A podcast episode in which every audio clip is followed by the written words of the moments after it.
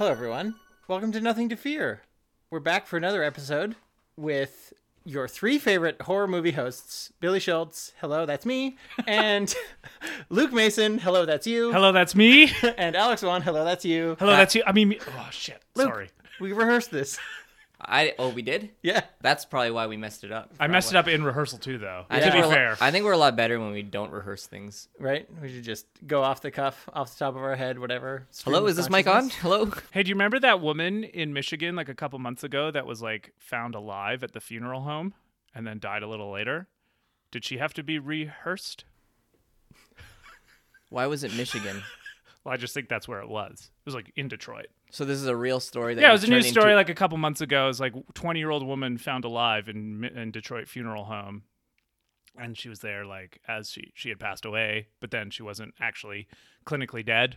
But then she passed away again. They did clinically prove that it Oh. happened later, but that only like Hearst, nope, but then rehearsed. Mm. So to quote the Smiths, the joke isn't funny anymore. Well, to be fair, I don't know if it ever was. Yeah. You're, you're ascribing So- the fact that it was going to be funny to start with. Yeah. I think it was okay. I would I would have given it like a seven, but then the delivery made it a two. Hmm. Wow. So Alex so is on his bullshit. next time. I should just hearse it. There, that's better. That's good. That's like a that's like a good eight. Oh.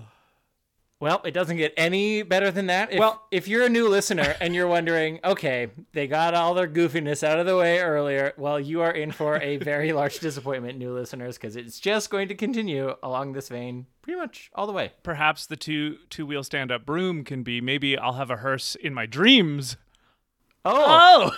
dreams. Now that is an interesting two wheel stand up broom because we are watching this week our first entry into the Nightmare on Elm Street franchise. So I'm excited for this one.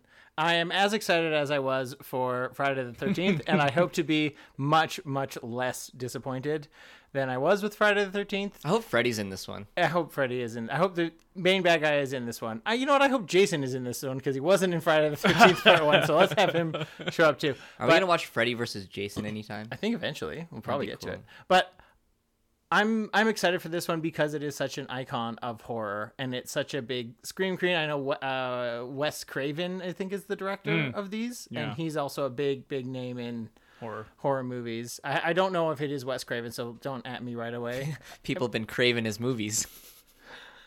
okay, so that joke was a three out of ten. The, the delivery though, the delivery. you gotta put that into account I, as well. Right, that delivery delivery made like you should be a pizza boy. Oh, that was so good. Thank you. What Luke? What do you know about Nightmare on Elm Street? I know that it's Freddy Krueger. I know Freddy Krueger is a little bit more of a of a talkative shithead than Michael Myers or Jason combined. I feel like it's funny because those are like the big three. You could throw probably Leatherface in there too, but Not a chatty. Not a chatty. no, uh, all three of those compared to Freddy, like Freddy, you know, if the four of them are hanging out, Freddy's doing all the talking. so I'm excited to, to to hear the dumb jokes today. Speaking of where they're all hanging out, you know where you can see all of them hanging out Oh, where Billy? on our T-shirt design, our nothing, our daytime is safety T-shirt. Hmm. They're all playing on a playground. It's available right now. Go check it out in our merch store. Great segue. But Yeah. Well, I'm excited because I've never seen this movie. I think it's like a lot of the movies we've done I've never seen, but I know a lot about it Yeah. because it's been so saturated in culture, so I'm excited to actually get it. And I just know how many how many other movies have been influenced by or reference it. it small i it, not big I it. yeah, lowercase i. yeah, lowercase i. And so I'm I'm excited to pick out the things from other movies that are maybe nods and winks to this one. And I feel like Nightmare on Elm Street is going to be so campy that I'm excited for the dumb jokes that Freddy Krueger is going to have. I, I just know he's got like a running monologue almost the whole movie of Yeah. him talking about Uh, what he's going to do. I'm very excited because I, I have heard he does have some pretty good puns and it's supposed to be horror, but it is campy and funny and, and jokey. But Alex, what do you, what do you know about Fri- uh fucking hell, not Friday the Thirteenth, Nightmare on Elm Street? Well, I know that it's actually the full title of the movie is A Nightmare on Elm Street. Oh, I think it's the nightmare. No, it's uh. Is it a nightmare? I'll bet you fifty bucks right now. Go. No takesy backsies. Well, if you're this confident, why would I bet you? Okay. How about two dollars? it's some Nightmares on Elm Street. So, anyways, it's A Nightmare on Elm Street. I am excited to see this movie because you know it, it, it's a classic and I've never seen it before. But my prediction is I don't think I'm gonna like it. oh, really? Yeah, Okay. Well, you yeah, just because like I'm excited to see it, but I don't think I'm gonna like it because I didn't like Friday the Thirteenth, Mm. and I'm gonna mistick tick tick myself. you're gonna tick yourself. You're, I'm gonna you're- tick myself, so I will be less angry in part two, and I will be n- very happy if it like surprises me. Sure. I Yeah. guess you're setting your, your bar pretty low. Yeah. Maybe you'll be Maybe we could think- tickled by it. Does he tickle people? Well, Well, kind just of with manner of one hand. speaking. I know, I know, it- it's got to do with dreams and stuff, right? It's dreams. Uh, the thing I know about a Nightmare on Elm Street or the Nightmare on Elm Street or one of the many nightmares on one of the many streets is that uh, all of my knowledge comes from that episode of The Simpsons, The Treehouse of Horror, where it's uh, a nightmare on Evergreen Terrace. I think is the the name the name of the Rolls off the tongue. segment or something. I'm surprised they And didn't go with Nightmare on Fake Street. and that's a good one. Thank you. but where Willie becomes the the dream Mm. haunter, and it's just chock full of references that while I love The Simpsons and in, enjoyed you know The Simpsons growing up, so many times I would see a reference to a movie or TV show that I would. Uh, uh, you know, first in The Simpsons and then the actual original property much later, and be like, "Oh, that was from The Mm. Right. Simpsons. That was, or that was The Simpsons parodied this part of this movie." And so I'm excited to see that one. I feel like it's I'm I'm excited about doing a movie like this this far into our podcast because I feel like my expectations are well calibrated. Right? We've watched enough of these quote unquote classic horror movies where I know they're mostly pretty bad. So uh, in in a lot of the ways of of like films that I like. So I'm I'm also tick like Alex, but I feel like that might make me be able to enjoy it more Yes. than it would be if I'm going to be like, whoa, Nightmare on Elm Street is a classic horror film, so I'm expecting cinema, Yeah. cinema par excellence, right? As opposed to now, I'm just expecting like movie okay. Yeah. Instead, uh, don't go in expecting filet mignon. Go in expecting like popcorn chicken. Yeah, yeah. You know, like that's the kind- that's what we should be Yeah, yeah, yeah. looking at. I think. Mm-hmm. So I'm excited. I can't wait to to get in and watch it. So I think, without any more further ado, we'll we'll hop in to the movie. Oh, there's a bit I, more I, ado. I just I like I like when we're doing movies that the three of all three of us haven't seen before. I agree. I enjoy those in a weird way. They're kind of special. Yeah, you know? because you you are by by far the person who's seen the most, I would Mm. say, out of the three of us, and it is nice when we all don't have an expectation going in. Mm-hmm. So, Yeah. that's awesome. Yeah, get out of here, Charles Dickens. We're gonna have lower expectations. How's that delivery? That was good. Thank that you. was a good one, Alex. Okay, Alex, bravo, Yeah. that was great. thank you. So we're gonna watch this movie. We are going to be spoiling it once we come back from the trailer, and this is your fair warning to not be spoiled by what we talk about. If you want to watch it, I definitely recommend it. If you are worried about any of the conversation we have that may be triggering about scenes in the movie, check out doesthedogdie.com. As with all horror movies, and especially this one, I feel like the potential for gore is high in the 100th percentile. Uh, so do check that out, and we will see you in several minutes. The kids of Elm Street don't know it yet, but something is coming to get them. There's something out there, isn't there?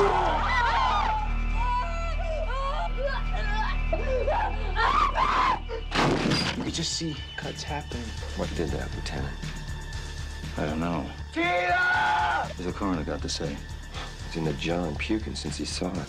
They're gonna kill me for sure. Did you do it? There was somebody else there. He was locked in a room with a girl who went in alive and came out in a rubber bag. No one knows where it came from or who it will visit next. Nancy? There's something wrong with you. You're imagining things. Nightmare on Elm Street.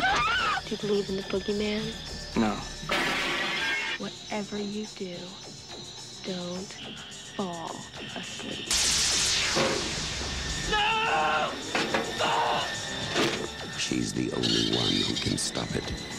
If she fails, I'm your boyfriend now, Nancy. No one will survive. Ah! A Nightmare on Elm Street is a 1984 American supernatural slasher film written and directed by Wes Craven and produced by Robert Shaye. It is the first series in the Nightmare on Elm Street film series, and the plot concerns four teenagers living on one street in the fictitious town of Springwood, Ohio, who are invaded and killed in their dreams and thus killed in reality by a burnt killer with a bladed leather glove. First of all, that's not Ohio. That's not Ohio. It was filmed in LA, and they were very clear to show palm trees. So many palm trees. Yeah. Yeah, and that bridge is like in the show Californication. So Okay, well, it did say it was a fictitious town in Ohio. So in this fictitious town of Springwood, Ohio, Yeah. Maybe palm Ohio's trees. on the west coast in this fictitious world. Yeah, this Ohio is in the tropics. yeah. They didn't say Ohio, United States. It could have been Ohio, Bahamas. Sure. Ohamas. So, A Nightmare on Elm Street. We finished it. We got through it. It is pretty much what I expected. It was exactly what I first hot take. It was yeah. It was goofy. I think. I- think the punning and the the jokesterness of Freddy Krueger is something that can is gonna ramp up past the first one. Mm. Right. Like they this was people would have given feedback. Oh, we liked his jokes or whatever, and they gave him more to do in the other movies. So I can see it growing from there. But what what, what about you, Alex? What was your initial take of this movie? I, I I had fun watching it. I think he monologued less than you said that he would. Yeah. He didn't he didn't say that much. No, it was mostly laughing and cackling. Laughing, and, yeah, and being like, "Oh, yeah, I'm coming for you." Haha. I'm your boyfriend now. I think I think probably it's more in the sequels that that starts to happen. Like Right. like Billy was mentioning. And I, I, yeah, you're right. He didn't monologue very much in yeah, this but he was in this movie, so I think it makes it better than Friday the Thirteenth already. yes, Freddy Krueger appearing in this movie, uh, and right away, Mm-hmm. it it kind of just hits the ground running. Hey, Yeah. where he's uh, sharpening his stuff in Lipstick Face Demon's lair. Yep. yeah, he's he he asks Lipstick Face Demon if he can bore the belt the belt sander for a minute and and gets yeah, we get to see him putting on his hat and making his knife glove hand and then it and it's right away we see some gal in a strange industrial type setting in a nightgown and she's having a nightmare and it yeah it on really Elm just Street. kicks off kicks off running which i didn't i didn't hate No. i like that they just sort of dropped you in the middle of the movie and said okay it's going Yeah, go. I uh I enjoyed this movie quite a bit. Of the big four of like the classics, if I if we're gonna be naming them that way, of Texas Chainsaw Massacre, Friday the Thirteenth, Nightmare on Elm Street, and halloween and Halloween. I think this was the third best movie. I think Texas Chainsaw Massacre and Halloween are better movies than A Nightmare on Elm Street, but head and shoulders as a as an experience, I enjoyed watching this one the most yeah because it was the funniest.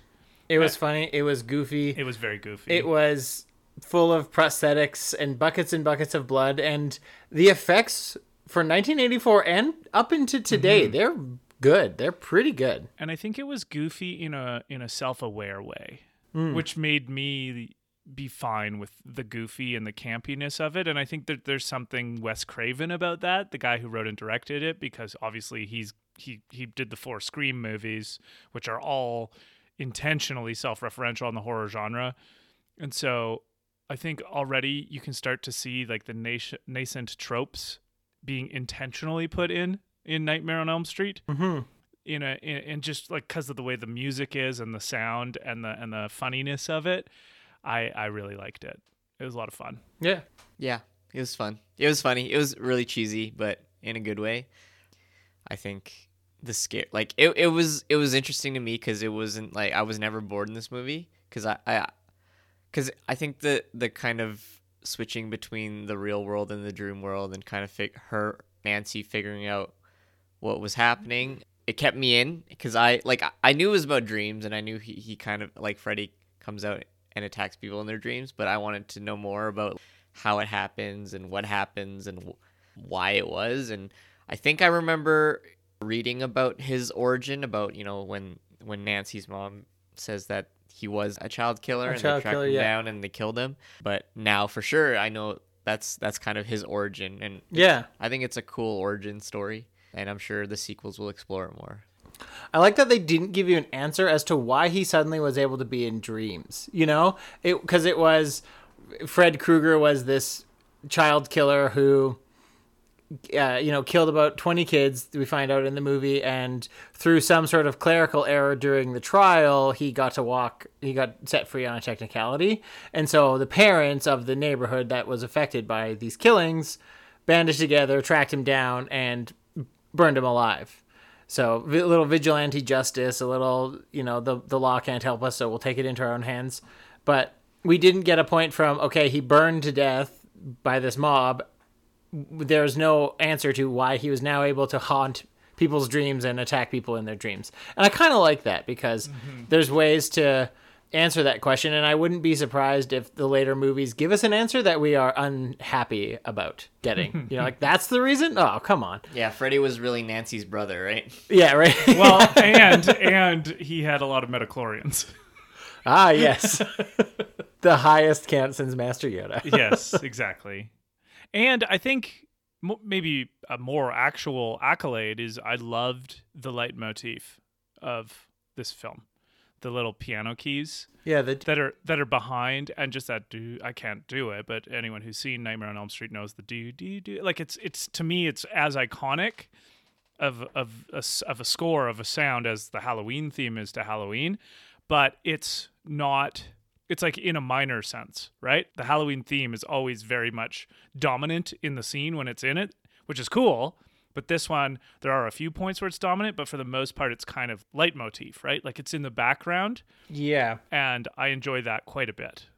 Yeah. And, and it's always the same, right? Which is Mhm. the, the the leitmotif. So when you know when you hear it come around, you know something's happening. And yeah, it is it is very ethereal and it paints a very Yeah.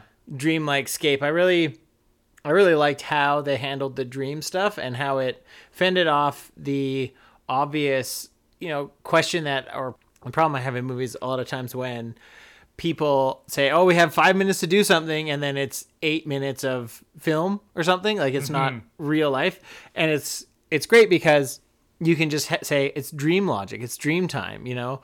Dreams take a long time but last for 4 or 5 seconds in the real like a real time passing. So the fact that yeah, it took a little bit more time, but that's how dreams work was was cool and how it didn't matter where sets were. It didn't have to be continuous. You know, she could be walking through a boiler room one minute and then through her own house a minute later because that's what that's what dreams are like. And that was It was awesome. awesome. The dream great. parts were so good because of tapping into all of our instincts around how how time speeds up, slows down, you're walking normal but then you can't move. There's something grabbing you. You she, like she can't get up the stairs. Everything is very disorienting, but you still feel like it's normal. Mhm. It was awesome. While you're in the dream, it's Yeah. completely normal. And then it makes the goofiness of Freddy Krueger in the dreams seem just part of the story as opposed to like goofy on purpose. Yeah. Like his long arms and his goofy walk and his weirdness just seems to be like, well, it's a dream. Of course. Dreams are pretty weird. Yeah, dreams are random. We don't know what they're like. They say that in the in the movie. We don't really know where dreams come from or what they do and I'm sure there's been much more research on dreams and sleeping in the intervening, you know, 35, 36 years, but but, you know, I still we still don't really know. As far as I know, we don't really have a good understanding of what a dream is. Well, I think exactly. Freud said the dream is the unconscious desire to go sleep with your mother. So I think Nancy, if that were the case, Nancy's going to have to go spend a little bit more time in the tanning salon. Well, Okay, Oedipus, favorite- settle down. Sorry, go ahead, Alex. My favorite dream of all time is a dream I had where me and Lana Del Rey were together, and not Mm. like, you know, but like together, together. We had plans to go to brunch and do our taxes together later. Aw, cute. So that was- Summertime happhappiness. yeah, it was a good dream. It's a good dream. A little domestic happiness dream with a superstar. Yeah, it's great. I, I kind of wrote down right at the start a, a question to, to talk to you, to you about, mm. and an interesting trend I'm seeing of these now very famous actors getting their start in horror movies. I guess I don't really have a question about it. I just wanted to to bring it up, and maybe we can talk. Was about this Johnny Depp's bit. first movie? It said in the credits it said introducing Johnny Depp, mm. and you know we've had Friday the Thirteenth which is which was Kevin Bacon's first role. We had Carrie was John Travolta's first on-screen performance. Halloween probably was Jamie Lee Curtis. Jamie Lee Curtis one, or right, was right at the yep, beginning. There was an, an introducing, and it's just it's interesting how horror movies tend to give people uh, a start Mm-hmm. in, in acting. Maybe it's just easier to get into a horror movie, or Well, I think it's also a little bit of the era, 70s and 80s, because these would have been uh, very different than now. These would have been movies, uh, quote unquote, everyone saw.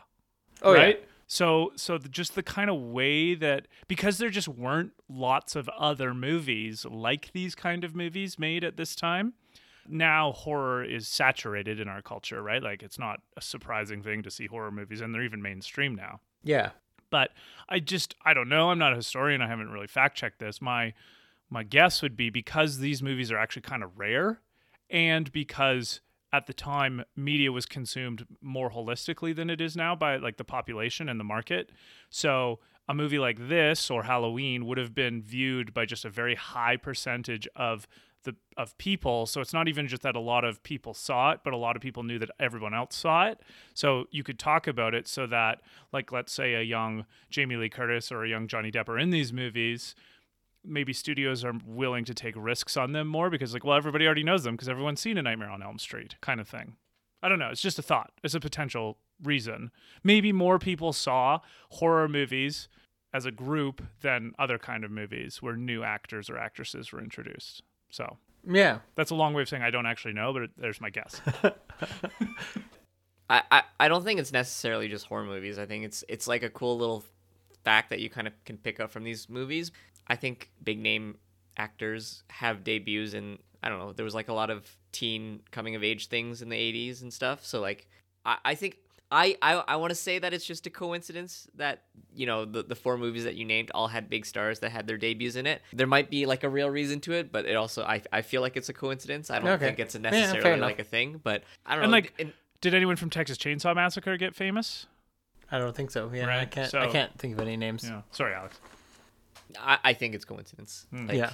Everyone will get their start in certain movies. I think it, it might seem like it more because in these kinds of horror movies, main characters are more so younger teens and like young adults. They they'll, they'll often cast young adults in these movies. And you know, for every four big name actors that we get that have their film debuts in a horror movie, you have probably hundreds of thousands of other ones that become no names. True, and I I bet in the parallel universe where we started a I don't know a rom com podcast, Right. there'd be similar. Yeah. You know, oh, there's this this person's debut movie and this person's debut movie. Yeah, like oh look just- at what yeah. Molly Ringwald was in. you Yeah, know? yeah.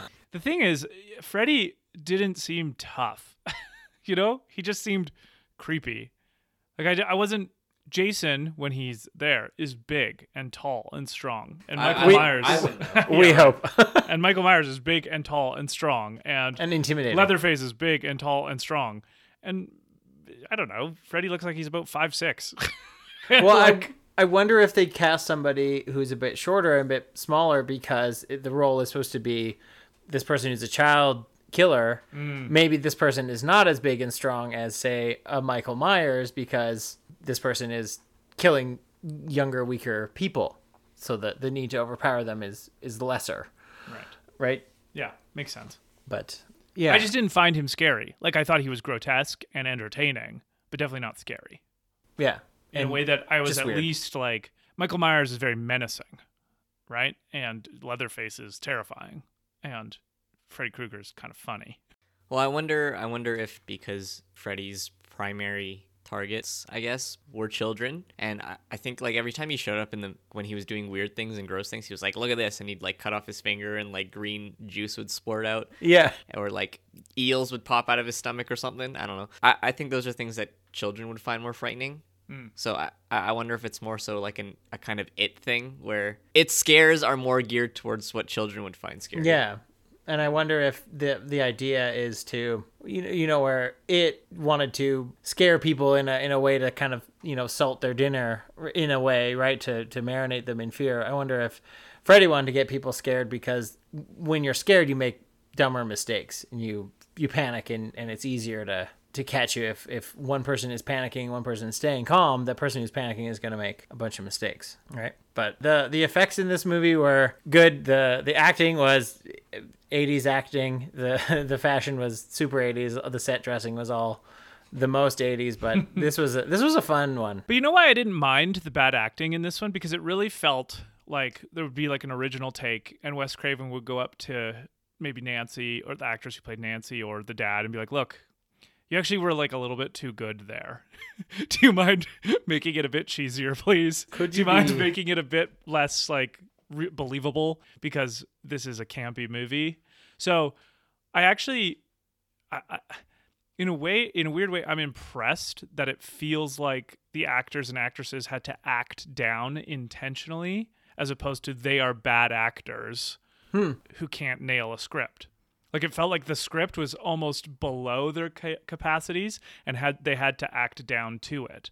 Like it just the stupidness of this movie and this is a stupid movie, but it feels like it's on purpose. Yeah, absolutely. Right? The the cheesiness and the unbelievability is just too on the nose in a way that Friday the 13th didn't feel like it was on purpose. Like it felt like that movie, Friday the 13th, they were like, okay, here's the script, go nail it. Where it feels like in this one, Wes Craven's like, okay, here's the script. It's intentionally like this, and you're actually doing too good of a job. So please, uh, like, get a bit cheesier in your delivery. And I mean, uh, again, this could be something I'm totally wrong on. It's just a theory, but it felt that way. Like I just got the sense that this was a movie intended to be kind of dumb in Yeah. a way that is very weirdly charming. I found this a weirdly charming movie for a grotesque would be horror film. yeah. It's like Star Wars. Yeah. Yeah. It, it, it well, yeah, a, a little bit. Star Wars is stupid. Yeah. but it, in a charming stupid, way. Yeah. It's in an mm-hmm. endearing way. And Yeah. and, and and and importantly for someone like me at least on purpose. Yeah. right? Like the intention of Star Wars is to be what it is, and the intention of, or at least the original trilogy, and then the intention of this movie was okay, we're making 110% schlock go. And I what this feels like it falls into a genre which has probably been defined in better terms than what I'm about to do, but mm-hmm. like sleepover horror. You know, you would this would be a, a movie that you would watch at a sleepover with your friends because Yeah. you know you wanted to get scared and you wanted Very to. social movie, it's a isn't very- it? Yeah, you would be watching it and then somebody would jump out of the closet because they bought the official Freddy Krueger glove and haha, so scary. So that type of genre, that sort of collaborative movie watching experience, I think this this Fred, the Freddy Krueger movies are perfect for a bunch of 12 year olds who want to get scared uh, for the first time and this is what a scary movie is quote unquote you know? And and you look at again I, I just can't help but compare it to these big these four movies that we've all done now. Like it feels like texas chainsaw massacre and halloween are both well made films. Like they're the, the cinematography is quite impressive especially in texas chainsaw massacre. The kills are quite unique and you just get a sense that the two, the people who made those movies are interested in cinematography and film as art right? Yep. Whereas I actually see Nightmare on Elm Street much more like Friday the 13th, except what a good movie in that genre should be, right? The schlocky, campy, slasher, jokey, dumb teenager is done horribly in Friday the 13th and quite impressively in Nightmare on Elm Street. The, the contrast between those two, especially, really shows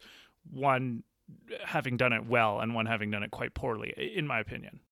Like Nancy was a pretty honestly bland character, but a bland character I could get behind. And, you know, Rod was an asshole, but he was an asshole that I could get behind, so to speak. Yeah. Yeah. I think yeah, I think well if we're talking about characters, do we want to maybe just sort of go through the characters one by one and in the order that they maybe get Freddied to death and They were more interesting than the characters in Friday the Thirteenth, weren't they? They sure were. I found them way more compelling. Yeah. But I mean, the, so the first character we meet in the movie that's not Freddy, because actually the first actor we see part of on screen is Freddy making his finger knives Mm-hmm. and getting his hat on and pulling on his red and green sweater. We don't then- see his full face though. We don't see his full face. We just see like shades of him. And then we see this blonde gal named Tina, who is the the first the first person to have the dream in the very opening scene, and she is she's running around in it looks like a industrial furnace room type of situation. There's a sheep also, you know, maybe a lambs to the slaughter mm-hmm. joke goes in here. She's counting sheep to fall asleep. She's counting sleep to fall ba, asleep. so many things. And she sees she she just hears the scraping and does do we get to see a full body shot of Freddy in the very first dream? I don't think so. I don't remember. I I don't, don't think, think so. so. Yeah. We get a little grab and then she We wakes get like the fingers and the torn or like the sheared, whatever that is, like a is cutting through like yeah the Canvas? the, the canvas or the the sheeting the you know when you're finishing a house or working on a house there's plastic sheeting and stuff and then she wakes up and her nightgown is all torn up in the front and again we have very quickly a, a movie where the adults are useless and don't believe you and explain away things and are by and large unhelpful because mom is you know, mom is there and she just says, Oh, you got to cut your fingernails. You don't want to wreck your nightie anymore. what? There's five inch gashes in the front of this And nightgown. realistically, the parents have the least excuse to be useless in this movie because they killed Freddy. yeah, exactly. so they actually know about him. They actually know that a person using finger knives killed a bunch of kids and they took care of it. And she's just like, oh, well, maybe you should trim your nails before bed. That was interesting. And so Tina seems to be the first one that has the scare. And she references the person she saw in her dream was that scary guy, kind of like the song. And there's a couple times throughout the movie, there's this uh, skipping rope song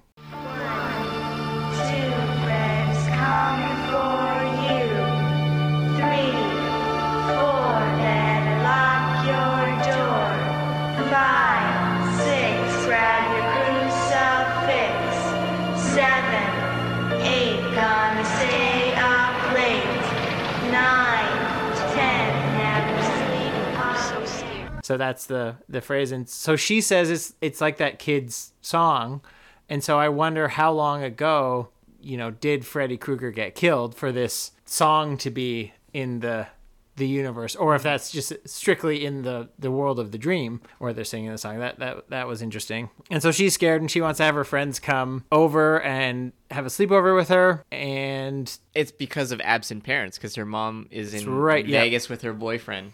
That's right. Mom goes to Vegas. She invites over Nancy and Glenn. So Tina Tina goes to bed, and we have one of the coolest effects of the movie. I think the, the when she was being thrown up around the walls. What do you What do you think about that one? It got me. It made me think of Poltergeist. Actually, the scene at the end of Poltergeist when the mom is getting thrown up against the wall.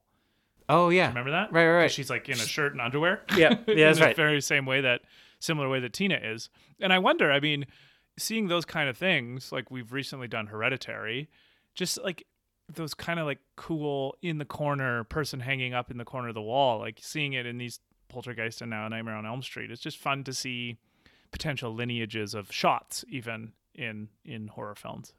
Mm-hmm.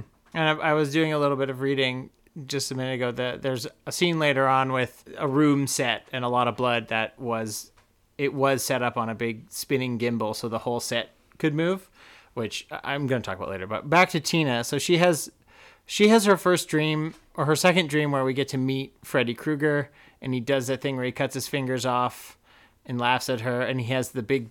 Long, weird Monty Python arms where he's scraping his fingernails. And that was the scene with that awesome shot of him, his shadow, but it's like an enlarged shadow. Yes. Right? Yeah, so yeah. it is kind of like uncanny in a dreamlike way that a normal sized looking man type man has this massive projected image on a wall from uh, a, like a and, and kind of like hazy and moving at the same time. I thought that was a really good shot. Yeah, that was a great shot. And she, uh, what do we got? I'm gonna look at my notes. I'm looking at my notes. She's dreaming. We also see. Okay, yeah. So while she's dreaming, we see a cutaway to Nancy, whose crucifix has fallen off the wall, and then we see one of the scenes that comes back a couple of times where something's pressing through a wall, and we see kind of the the fingers of of Freddy pressing up through this supposedly solid wall and it's pressing through like it's made of rubber and then she wakes up and puts the crucifix back and i guess that turns freddy away because maybe he's a dracula we don't know for sure And he that could be a dracula that was one of a couple of things that really I, I loved because it was so obviously the inspiration for some of the things in Stranger Things. yes Right? yeah yeah, the, yeah. the scenes where the in season one, especially where the Demogorgon is like trying to push through the wall. Joyce sees it, and so does uh, the, the the kid Holly, and you just like, oh, that's cool. But then you see it in Nightmare on Elm Street, like, oh, that's like the exact same shot almost, you know? So it's just cool, especially because Stranger Things is such a, mis- a mishmash of 80s culture, just to see how both with the name of Nancy and like the main character kind of looks like the Nancy in Stranger Things. Yeah. Just how, oh, this was the part of Stranger Things paying homage to Nightmare on Elm Street, which I love. That yeah, was really and, cool. and you recently rewatched Stranger Things season one, so I mm. feel like I kind of want to watch Stranger Things again, just to understand the '80s, all the the extra '80s references of There's it all. so many. So many. Yeah. So she gets she gets attacked by Freddy. Tina gets attacked by Freddy, and we see uh, you know a close up of him sort of clawing through her stomach. You can tell it's fake. It's got that waxy pink prosthetic skin for a second, and she's bleeding everywhere. And then just the scene of her being thrown around the bedroom, being picked up, being thrown around. I I wonder how they did that scene because even though I know it was special effects and green screen or something or wires maybe, it didn't look as bad as composite shots I've seen from there. Like it didn't look like it had that big thick black outline that we saw in Poltergeist when all the objects are flying around the room or even you know some things where there's a character standing clearly in front of just a projected image and I just thought that was a cool scene. I think the coolest part of that scene was when, well, she first meets Freddy in the, like, she leaves the house, she meets him in the alley, and he chases her into the backyard, and he, he like, tackles her and falls on top, and it's like a sheet in the backyard falls on top of them, but then it cuts into them being underneath the sheet in the bedroom. I thought that was the coolest part of the whole movie, was that, that kind of shot of her being in the dream but in like a real world situation being cut back into the real world but being in like the same kind of setting with them tussling underneath some bed kind of- sheet, a yeah. bed sheet yeah i thought that was really cool Because I think in the backyard, it is a bed sheet that falls on her. The like would be the the one from her bed, and that's again the dream logic of you're outside, there's no sheets around, then all of a sudden there's a sheet over top of you because in the real world, she's covered over and getting, you know, brutally murdered. Like poor Tina, she does not survive this movie well past, and even though she's the first character we see, she's not the she's not the protagonist of this movie, which I I kind of like because we're introduced to her, and she's we think that she could be the last girl, the one that survives the movie, but yeah, it turns out that Nancy was the last girl in in this movie, and she dies. Rod is useless because he's useless the whole time, and was too afraid to to help her. He doesn't do anything. He just kind of stands in the corner of the room and screams.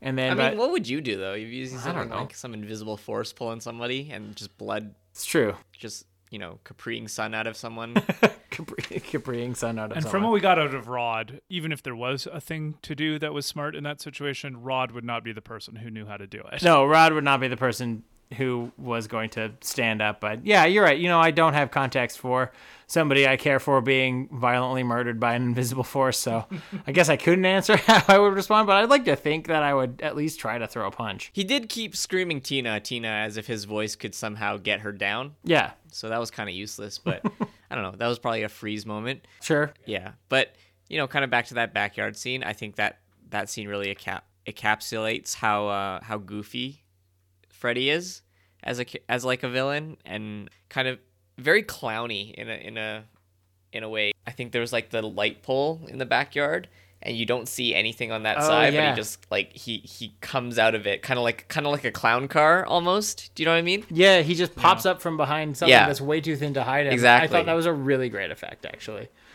That was that was super cool, and yeah, and you're right. He did he did kind of have clown like movements. He was very very physical with the way his body moved, even though sometimes he had big extendo arms and other. You know, his face was a mask that pulled away, and there was a skull behind it. But the way Robert Englund, who or England, who played the played Freddy Krueger, and has I think played Freddy Krueger in every movie because I think he's still alive and has played him every single time. So that's kind of cool for a legacy role. But the way he moved was was good. It was very was very physical. Was very evocative of a clown almost, but one with knives for fingers and a dumb hat. So any Oh, I thought he looked kind of fly with that hat on. you like that fly? You like that fly? You like that hat? Buzz buzz. Buzz buzz.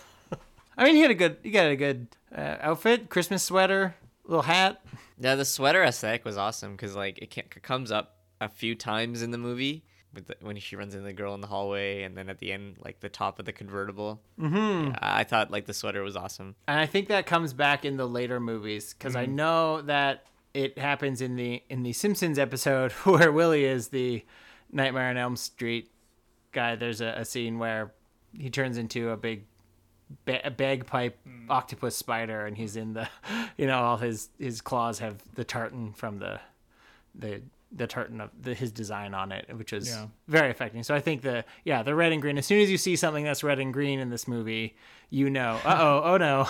and they're not nice red and green. It's not like a nice like oh I would paint my wall this red or this green. It's like kind of looks like shit. Yeah. I mean, I would argue you shouldn't paint any walls red or green, but Green walls have their place, I think. Depends on the shade. in the club.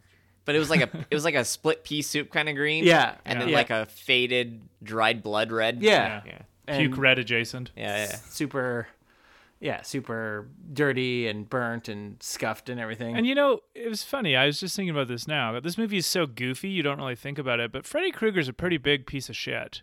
And oh yeah, like Fred he Krueger? murdered 20 children and then the parents murdered him. The the tone of this movie is so out of sync with that fact that you don't even think about that Well, fact. Uh, that fact is delivered in a one, you know, a, a few sentence scene of exposition in the middle of the movie, and then never referenced again. Yeah. The, you know, we will get. We can Like get- I should hate Freddy Krueger more than I do. Yeah, you know? he's objectively a monster. yes, exactly. And here we're like, this guy was funny and he moved like a clown. What a great dude. whatever t- tangent time what were like did did no one try to find out why this he got set on fire like was this was this a big conspiracy among all the parents which parents were involved all we know for sure is it was nancy's mom but i don't think she would have done it by herself she said we a few times so it's like are all of the are are all four of them parents involved if so why don't they even th- consider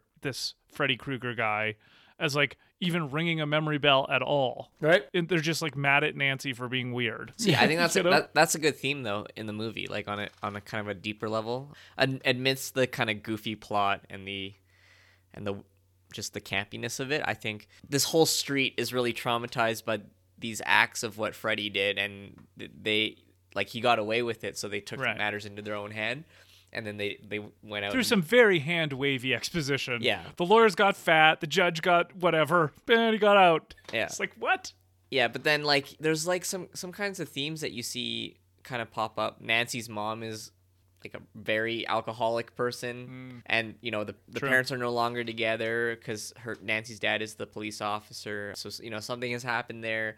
Based Seems off like of Tina's parents weren't together. Tina's parents aren't together because she was Tina's mom was with her boyfriend in Vegas, and it's like absentee parents. So I wonder if like the parents are kind of kind of trying to suppress all this past you know trauma and guilt of things that they did. Like yes, they killed Freddy, which is like you know at the end of the day it's justice, but like it's not like you're still murdering somebody and Right. you know that can that can be a morality question in and of itself but you know like they did this awful thing and clearly clearly all the parents in this movie are dealing with their own things like was it Johnny Depp's parents I don't think they were very they didn't seem to care about the problems of the kids in the street like the dad was mm. very dismissive about everything even though two kids from the same street have all died in the last 2 days Yeah. and it's just like you know kind of that Stephen King theme Yeah, I was just thinking that. That yeah. is a very Stephen King esque.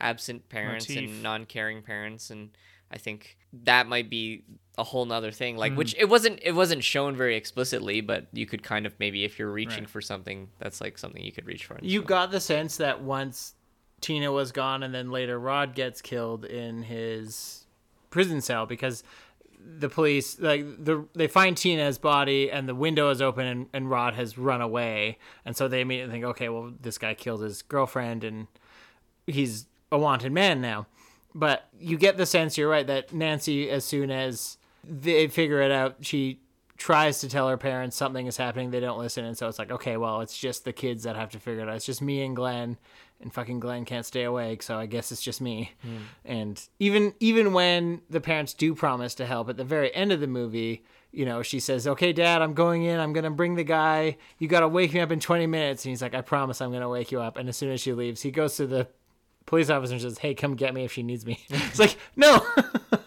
that's not what she asked you to do. Yeah. and even when he she was asking for help, this cop watches this girl break through a window and scream for help, and he goes, "Huh?" And then she breaks through a different window and goes, "Can you get my dad?" And he goes, "Huh?" And then she does it again. He goes, "I should get the lieutenant." And then she has to do it like four more times before anybody comes to try to help Yeah. her. It's just Yeah, wild. yeah, yeah. The adults were the worst. And again, just all But the kids weren't much smarter either No. in this movie, which is kind of like in, in comparison to it. Like the kids were pretty smart in it, and the kids in this movie were not that smart either. yeah. I mean, hell, but these, are, uh, these are these are 80s kids. Ah, these are 80s kids. Not, 80s kids are not- stupider, Not right? not this era's kids projected into the 80s. yeah. Because those it kids were in the 80s as well. That's true. Even later, but they had five more years. Yeah, but so they, yeah, they were this was 84. 2017 version of 80s, which is way smarter. No, no, no, because even in even in it chapter one, that was eighty nine. Right. Nightmare right, on Elm right, Street right. was eighty four. That's Yeah. five whole years Yeah, to figure exactly, it out. You know, they got five years of knowledge to to gain. You can Like learn a lot. every single time Nancy talked in this movie, I was like, "You are so stupid," but it's like in the most charming way. Yeah. She was charmingly idiotic, and then of course she's got the Home Alone end. where she just sets Yeah. up all the traps. I was like, "Wait a minute, you are this smart? What the Yeah. hell?" Hey, she was reading that booby trap book. She's reading that booby trap book. Okay, but let's talk a little bit about Rod, who's Hmm. the next person to die, who is the just if you drew a if they said please draw a picture of 80s douchebag, you would draw a picture of Rob and they, or Rod, and they would say, "Yep, you did it. Good job." The guy didn't know how to button a shirt, passed the first button Hmm. ever. He was, you know, explicit. He was Yeah. crude. I feel like in a more serious movie, Rod is a much more despicable character Mm-hmm. than he is in a movie like this. You know, in a movie like this, he's clearly made as a stereotype to be the way that he is, in a way that makes me take him way less seriously. And maybe this isn't great, but it's just, uh, it's the tone of the movie because I take him way less seriously. I don't take. I don't think he's that bad.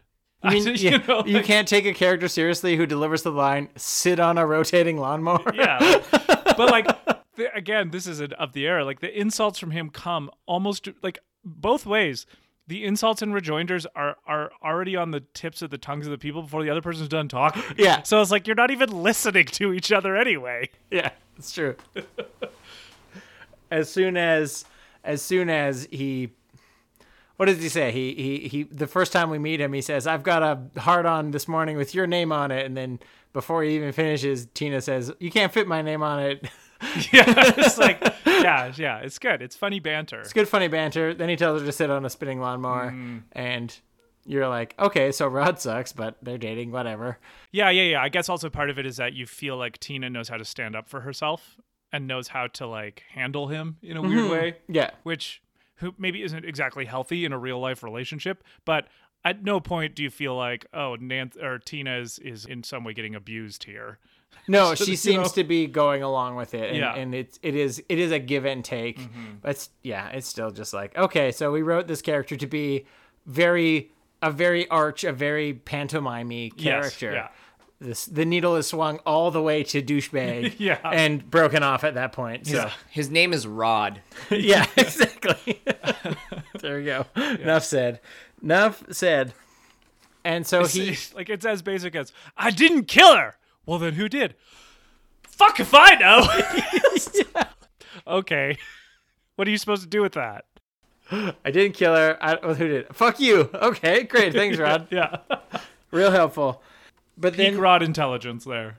yeah. And so the other three are at Tina's house because Tina's mom is off in Vegas, which, you know, if it's California, which it is, that's makes sense for it to be a very quick trip because if it's in Ohio, that's not like somewhere you can drive to. Well, not easily. Yeah. But from California, depending on where you are in California to Vegas is not it's right next door, you know. The Well, like right that that one shot at, near the end with the bridge. Like I'm again, I shouldn't be 100%. I'm like 98% sure that's in LA. Yeah, it's a Venice thing. Yeah. So that's not that far from Vegas. No, yeah.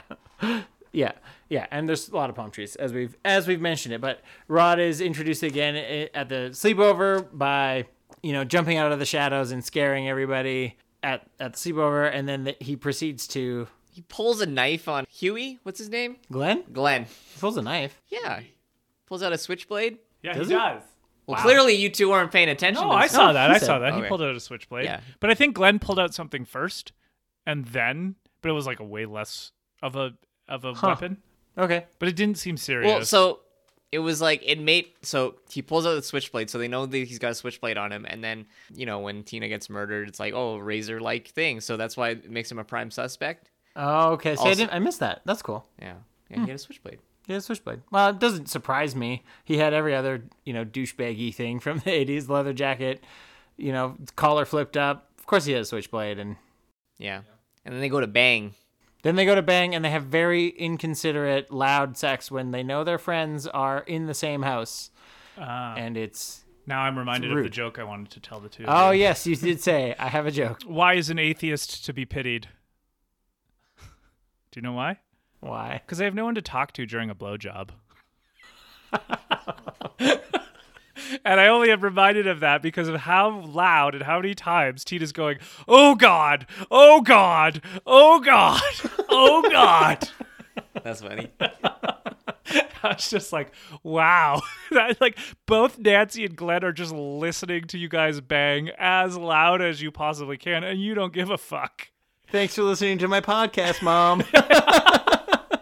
They were, Hi, Ann. you, know, you know what? They were doing it in, in Tina's mom's in bed too. Tina's mom's bed too. Yeah. Yeah. Because like Rod's like, well, we- we got Tina's Tina's mom's bed. You can have Nancy's bed, and you can have like, no, he said we'll take the parents' beds. Right, you yeah. get the rest of the house. yeah, that's right. You know what? At least it was Tina's parents' house. It wasn't just a random house that someone was babysitting at, Yeah. like in Halloween. With a pumpkin on the side table. you know, we yeah, yeah, It just it felt a little inconsiderate on Tina and Rod's part. right. to just go, okay, we're gonna go, we're gonna, you know, have sex now. You just keep it down. It's just common politeness. But it was like it wasn't even like it was accidentally loud. They're like, oh, No. let's be as loud as possible, just so Glenn. Yeah, and it's it's that scene Nancy from uh, Forgetting. Sarah Marshall. Yeah. where they're like next next door. Yeah. bang bang bang. Bang, bang, bang. but then Rob gets, uh, I keep calling him Rob. Rod gets picked up because he runs out the way he's hiding out. Nancy is deciding to go to school because she just wants to keep busy and, and forget about, or just like keep her mind off of the fact that Tina died. And on her walk to school, she gets tackled by Rob, who just grabs her from the bushes and pulls her in and says, "I'm not gonna hurt you. I'm not gonna hurt you. I'm not gonna hurt you." Which, thank you for saying that, but maybe do a maybe do a like, "Come on over here" moment instead of just leaping from the bushes and snatching somebody, especially in a neighborhood where there was a child killer probably not that long ago. And he says he can't. He doesn't know who killed Tina. He thought she was just having a nightmare. He mentions that he had a nightmare about a similar thing that happened. So that's where we kind of learned that we get more more pieces that multiple people are having the same dream. Nancy had uh, at one point mentioned that she had a dream about a guy in a green and red sweater, and I think Glenn also said something, right? And so these these nightmares are happening. They're they're shared by the group. We find out that Nancy was set up to lure Rod out somehow because as soon as he comes out, her dad is there, arrests Rod, and takes him off to prison. And there's you know three cop cars that pull up ready to ready to bust this guy. I like the details of that because you can see Rod. He still didn't have his shoes on. His knuckles were still bloody from like from Tina's blood. Yeah. Just like little details like that were cool in this movie. Yeah, and that's pretty much all we get from Rod. We get a little. uh, We get another scene where T, uh, Nancy and him are talking in the prison, where he says he didn't do it and there was somebody under the sheet and blah blah blah. And then he very quickly gets, you know, Freddy gets him with the sheet and the bars, and he gets hanged. And that's the end of Rod. Right? He served his function He served his function. quite well. So who dies next? Glenn, right? Mm-hmm. So Glenn is Johnny Depp. Nancy's boyfriend, played by Johnny Depp. Yeah, he wants to believe, I guess, or he doesn't quite believe, but he wants to, I guess, appear supportive to Nancy as a boyfriend, even though he is kind of useless most of the time. It's hard to attribute any actual motivation to the characters in this movie. It's really hard, hey? It's just, uh, I guess. it was much more like Wes Craven wrote this script and was like, okay, I just need you to be here at this time looking like this and say it this way. yeah. yeah, because he he doesn't really know what's happening. He said he's had some dreams, and he just all he wants to do is, you know, flirt with Nancy, get with Nancy, and and she's trying to figure this dream sequence out. And so his major scene, I guess, comes or his big culminative scene comes when he's in bed waiting for midnight when he's supposed to come and help Nancy catch Freddy Krueger in the dream. And he, you know, he falls asleep with his TV on his lap and his headphones on. He's he's double screening it before people had cell phones as much as he can and, and we see the scene of him getting pulled into his bed. I think is a really cool scene that I want to talk about. I, I like I love the practical effects of that one. The death? The death, yeah. Yeah, that was awesome. Yeah. And and it's cool because it was it was kind of out of character with the deaths previous. There was a lot of blood in Tina's death, and there wasn't any blood really in Rod's death because it was a hanging. But the the like buckets of blood was just something that would have been so cool almost to see in a theater setting, I think. Just like I don't think you would have been expecting that at all. And then also obviously I feel like that kind of look was uh, something that would have been inspired for it, right? Well, who knows? I don't know. When was the book written? I think it was 86. So this movie would have been out yeah. before. So maybe, who knows? Who knows or he was Stephen writing King- it while Yeah. it came out. And I mean, I I hate to make this comparison, but it was a little bit like Evil Dead.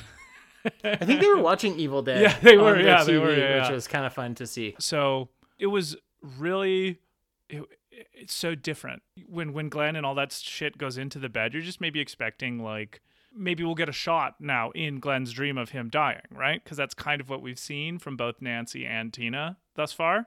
Nope, just a geyser.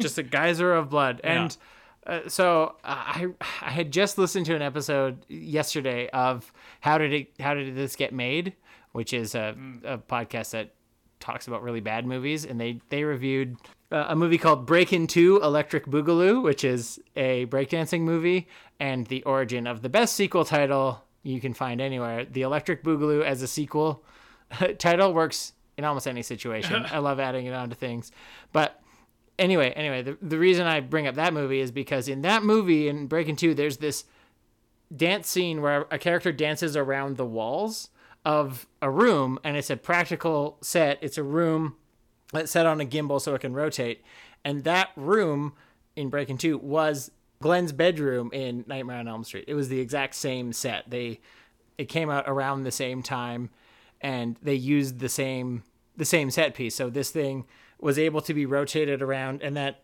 geyser of blood was, you know, long story short, it was a hole in the ceiling of an upside down set with a bunch of blood poured through, and so they filmed it upside down.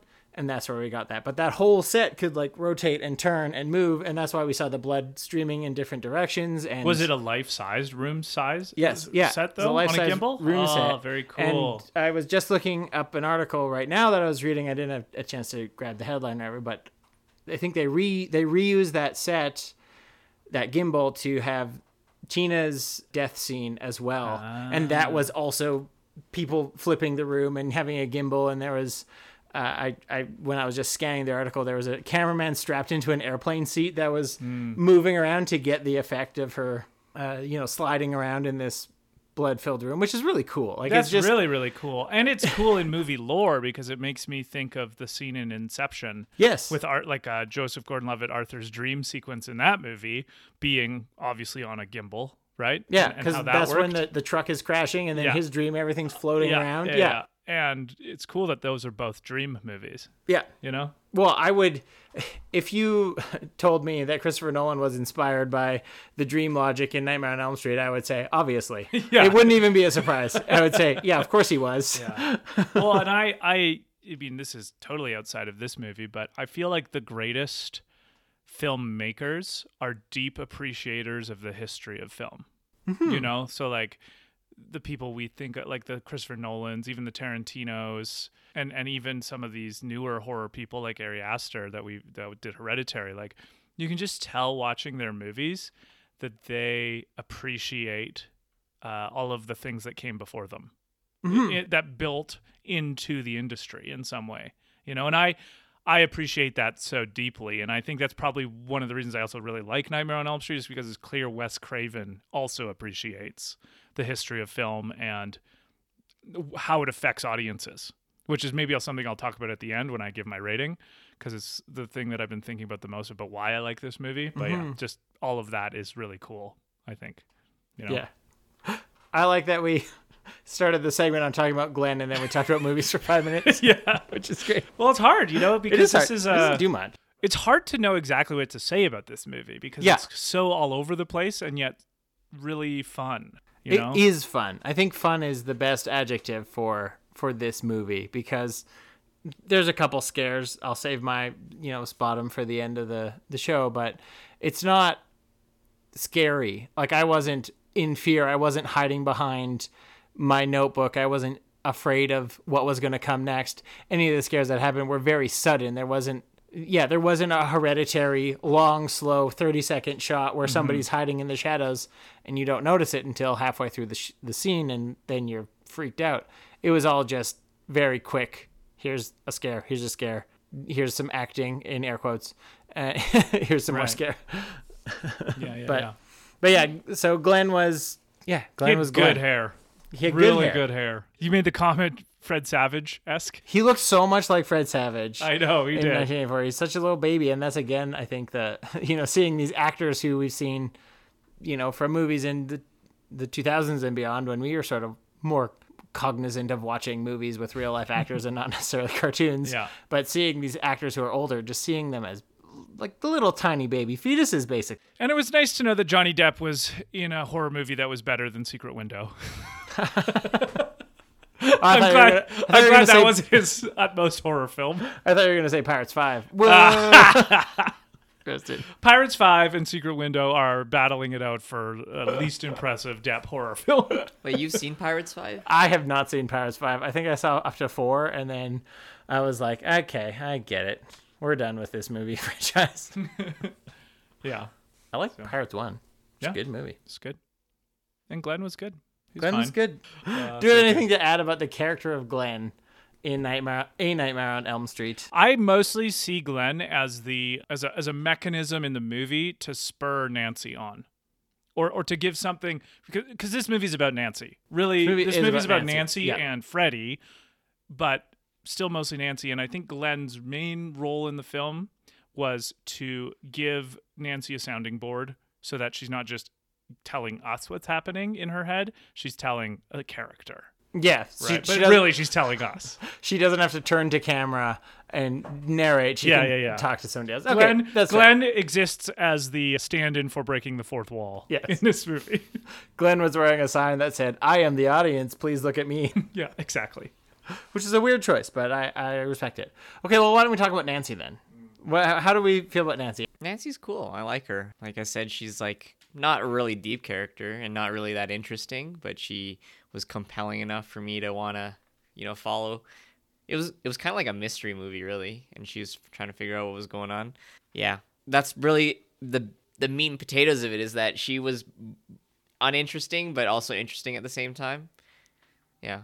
Yeah, what I thought she was, again, when this movie opened, I was under the impression that Tina was going to be our main protagonist and Nancy was going to be the friend. You know, last week in It Follows, we had Jamie and then Yara, who was just there hmm. and doing her own thing. I thought Nancy was going to be that type of character where she's there, she's supportive, maybe she dies third or fourth, but. You know, it switches as soon as Tina dies. This movie is all about Nancy. Now blondes die first, right? Yeah, that's true. Blondes do die first. Tend, tend to. anyway, yeah. I think Nancy was perfectly cast. Yeah. The the actress, what was her name? Kelly something. Helen Helen. Longenkamp. Okay, Helen think Longenkampen. That's not it. It's not it. Okay, well, whoever was the actress that played Nancy was perfectly cast because I thought her look and her aesthetic was, to me, it's the way that Nancy looks is as intimately tied to this film as the way Freddy Krueger looks. Just her frizzy hair, the the kind of the clothes she's wearing, like the really stereotypical wholesome '80s clothing, and the kind of like her blue eyes even it just uh, the little gap in her teeth it was like down to the most detailed aesthetic she Yes. was the perfect protagonist in this film Yes, IMDb says, and I got this wrong. It's Heather Langenkamp. Heather Langenkamp is the actor, so you can all stop very close emailing us and telling us. You can email us about other things, but and so I think that yeah. because this wasn't a movie that needed a particularly deep performance from its protagonist, it just needed a kind of frantic and over the top cheesiness. Someone the was most im- screaming. Yeah, the, the most important part was actually to find a young woman who looked perfect for this role, and they did it. Like, I can't, I mean, obviously, it's hard to imagine a, a, a different looking actress playing any different, any given character, but th- I, it's just, she so looked like the 1980s. yes, And, and I and I see this movie being like maybe top five best representatives of the decade. Like, Hmm. okay, in the 1980s, they said the people are gonna love this decade for nostalgia, so make the movie that can stand that test. So it's like there's Back to the Future, there's E.T., Princess Bride. Princess Bride, and Nightmare on Elm Street as here is the 1980s. Don't forget us. Yes. you know, and- don't you forget about us. And, and yeah, Breakfast Club, exactly. Like those five movies, even.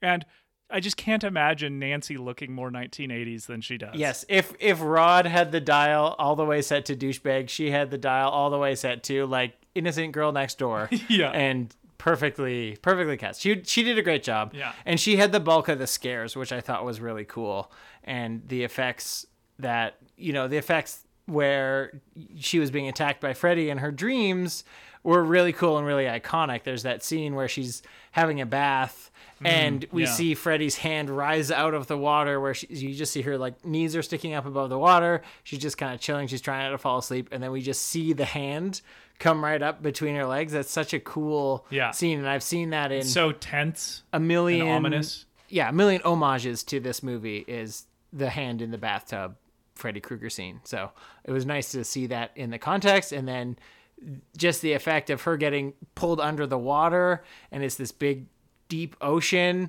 I don't know if it was you know connected to the the toilet from Trainspotting, which also goes into like a big deep underwater reservoir. Alex knows what I'm talking about. Yeah. Mm-hmm. But like I like that she could look up and you just see the outline of the bathtub Yeah. really far away. And you know that scene actually at first when I saw that scene I was like, uh I, I didn't like Nancy because she seemed kind of dumb. Where it was like she oh I just slipped, mom. It's like what you were being pulled for like thirty seconds and you slipped, but actually when I thought about it a bit more, it's like, well, you know that that in between state of like being almost asleep and almost awake is very disorienting, and you don't actually really know what's happening to you in a lot of those times. Like I don't know about you two, but sometimes I'm lying in bed not neither asleep nor awake and i fixate on something that isn't once i'm more awake i'm like why did i fixate on that? Like it'll be something as stupid as like oh i have to sleep like this otherwise i'm in trouble.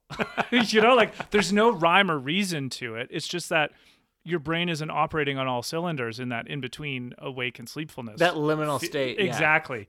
And when I thought about it, I was like, oh, actually, a lot of Nancy makes sense if you think about her being in that, what does he call liminal? Yeah. Right? Like, not quite, a, like, obviously, we learned she's awake for like seven days or something like Yeah. that. Right? Like, that's not going to lead to the most coherent decision making. And so then I, I flipped my thought from her being she's kind of dumb to being like, oh no, this is actually a kind of weirdly realistic take on not sleeping. Yeah. You know? I, I would have liked in that scene because I like that she stayed up for so long and we saw her, you know, we saw her secret coffee pots and we saw her. So good, eh? so good. We saw her taking stay awake pills and whatever, but I thought they missed a trick by not making her look more tired. Like it didn't look like that she was made up to have, you know, more bags under her eyes. We didn't get the sense that she was going off of 7 days with no sleep because I feel like you would be much more frazzled. If anything, her look got cleaner and more put together as the movie went on, even though she did get a gray streak in her hair from the fright or whatever.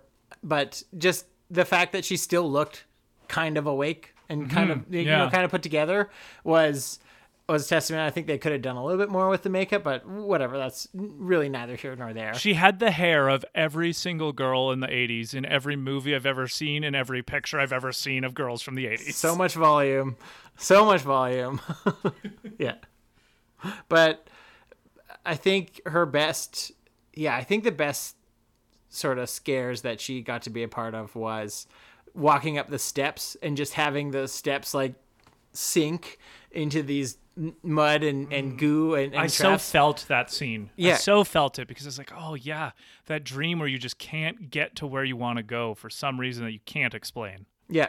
Almost I don't remember a ton of my dreams, but almost all of them involve me on my way to something and never quite getting there, which I'm sure there's pages and pages and pages of dream psychology behind there, but it's just interesting. Anytime I I remember a dream, there's always roadblocks that prevent me from getting to my destination, and it's usually you know, usually I'm about to to get there finally and then I wake up. And it's like, ah, no. it's like, finally, I've made it to the movies where I'm going to see the movies with my friends. Oh, I'm awake. Damn. And then you try to go back to sleep because you want to watch the movie, but there's no movie. You're just just dreaming. And I'll I'll admit it. I I th- had a bit of a crush on Nancy. She's quite pretty. I think in a in Yeah, a in a cute. kind of like a girl next door type of way, where she's both quite wholesome but also seems quite playful at the same time, which is, I guess, my type. for what it's worth. So I did like how you know she got more foul mouthed the farther the movie went on. She started out being so polite and nice, and then at the end she's just like, "Just fucking stay awake, the Glenn." stakes are way too Yeah. high, Glenn. yeah, Fucking wake up. Just wake up, and then she pulls the. she pulls the phone out of the wall and immediately goes, "Ah, fuck! What if Glenn is gonna call me?" then It was funny. It was so funny. She was just so charming. yeah, she was She- great. the actress Nancy, just very charming. Yeah, Yeah, she was a lot smarter than what was perceived. Like just having that dream sequence in the school in the classroom, she she had the quick thinking to burn her arm to wake herself up. Yeah, that was cool. She she knew how to get out of the dream through a shock, or if we're going back to Inception terms, the kick. You know, to wake her Well, back yeah, up. I mean that's actually a good, really, really good point as, as far as the mechanics of the movie go, because she's really the only character that takes seriously the this is a dream and I have to beat Freddy somehow, and the and like I have to get him out of the dream, or that I'm even dreaming, right? Yeah, she's the only one that takes anything seriously. Even though, even though we're under the impression that all four of our main characters have had dreams, she's the only one that takes it seriously at all. Tina just thinks it's a nightmare. Rod is useless. Glenn doesn't seem to care because all he wants to do really is sleep with Nancy, and he never gets his his opportunity. And then he gets sucked into his own bed and explodes. But that's what he gets for watching Miss Nude pageant or whatever Miss Miss Nude North America. Yeah, I have to something. admit, I I I have a pretty foul mouth, and I've said some pretty crude things in my life. I don't think I'd ever admit to my parents I was watching porn or nude America or whatever. I just I can't. I I didn't have that kind of relationship with my parents. Yeah, you can be sex positive, but there is a line. so she, the the the final act of the movie is her deciding to go into the dream world to attack Freddy on his turf and try to bring him out into the real world because she has a she has a scene in the sleep study lab where you know we actually don't get to see that that scene and I was kind of looking forward to what a Freddy nightmare would have been in a hospital. I thought there was some really cool opportunities for that, but it was kind of neat to just see her numbers on the readout going really high and she ends up The midi-chlorian count was the going midi crazy. counts is off the chart and she goes she wakes up and in her hands is freddy krueger's hat. And that's sort of when we get the parents finally admitting that they took justice into their own hands and killed fred krueger. And you know they said it's it's all done forever. He's dead. He can't hurt you. And she's not. The thing with that is though, she doesn't say, "I think I'm being followed by a man named Fred Krueger." She says, "I'm being I'm dreaming about this guy who's trying to kill me in my sleep." And they're like, "Well, that's not a problem. He's dead." no, you're not listening, mom. Yeah. You aren't understanding, Yeah, how would she get cut on her arm in the hospital bed, right? right? Who knows? She gets cut- probably long fingernails. Mm, you should trim those. Just trim those fingernails. I also loved that the radio station was KRGR. Or the TV station. Oh, yeah. the TV station was KRGR, KRGR. that was a great like- touch. Oh god, Such a I good- just uh, yeah, big, And big I- Easter egg nerd moment. I bet you more Easter eggy because we had subtitles on, so we got to see it come up. But I, it, you know, if you just throw it away like this is KRGR, do do do do someone would be like, oh, did you? Oh, did you catch without the vowels. just like every website in the 90s. Yeah, yeah, exactly. yeah, no, it was it was just so. This movie was a romp.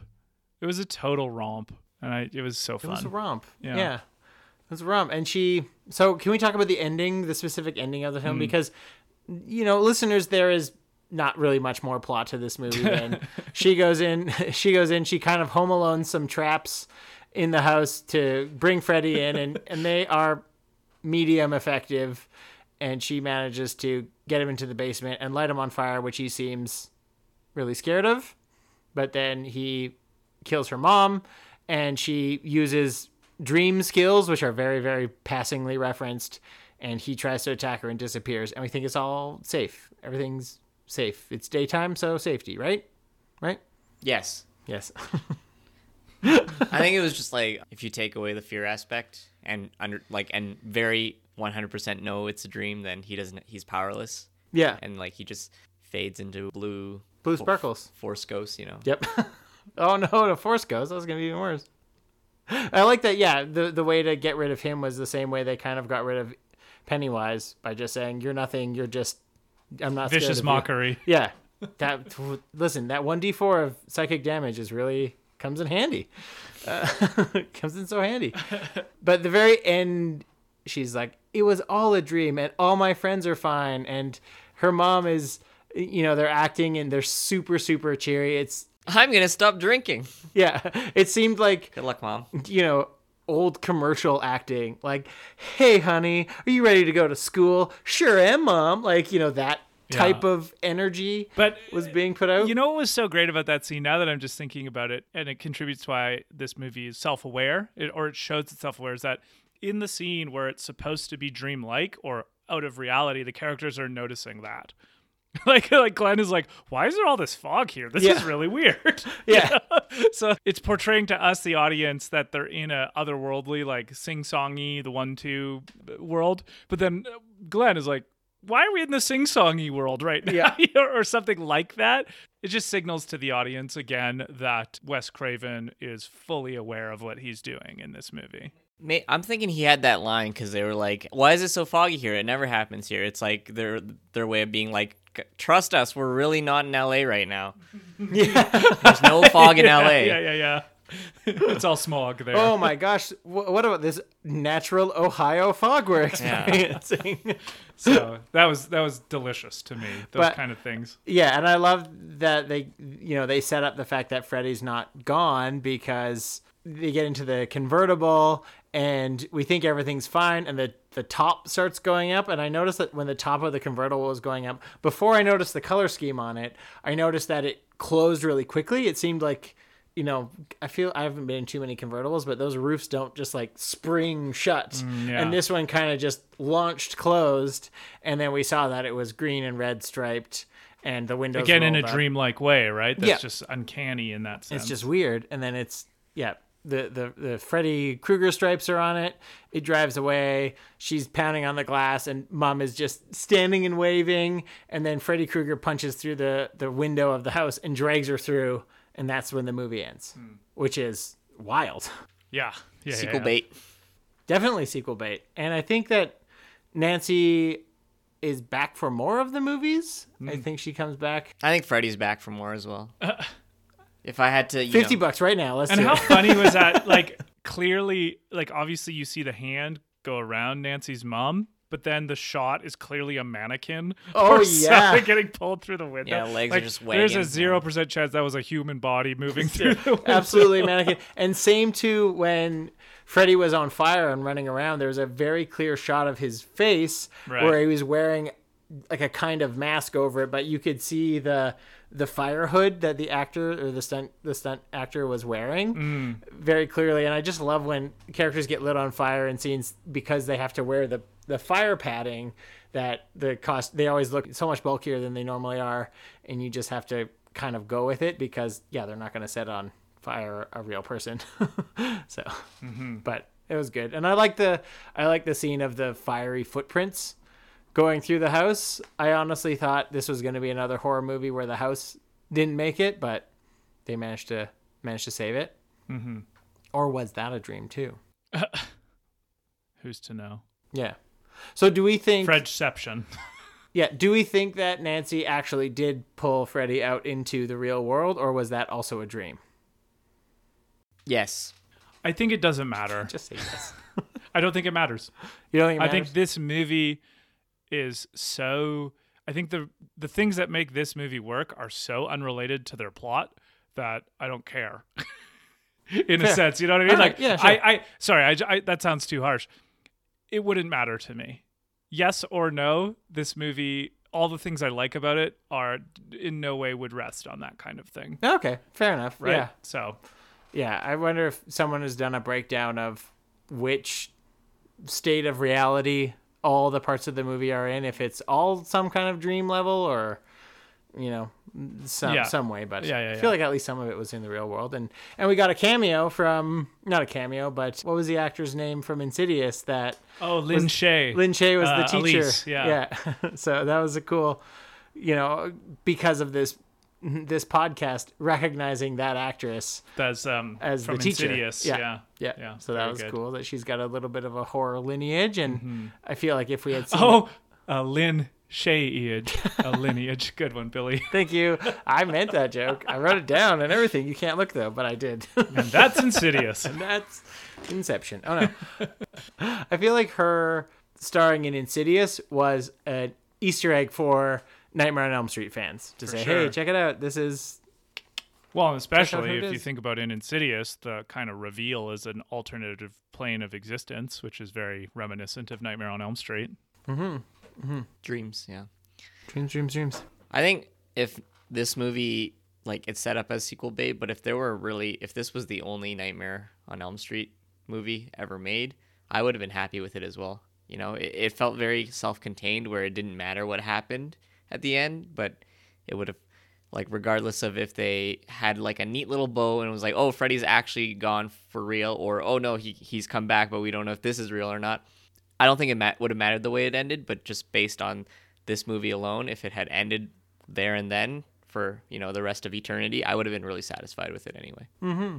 Yeah, I agree. I think it was self-contained. It it makes me wonder how these you know uh, these these movies where they have a solo antagonist, whether it's Michael Myers or Jason Voorhees or Freddy Krueger, do they go in thinking they're going to make multiple sequels? Do they just make it with a sequel that sometimes goes nowhere?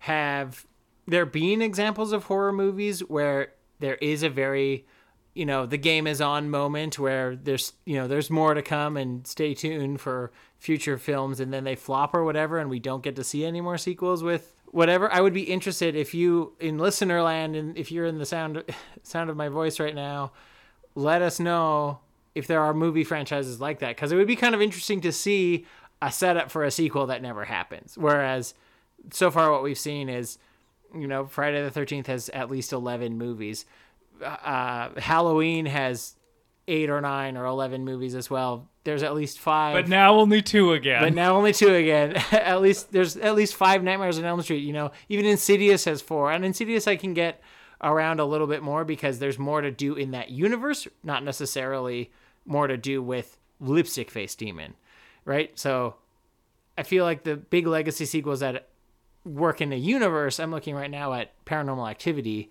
That seems like it doesn't necessarily have to hang off of one specter or one spook or whatever. It can be this is the universe where there's lots of stories happening. That's interesting, but the I wonder if there's a standalone character monster driven movie that only has one iteration.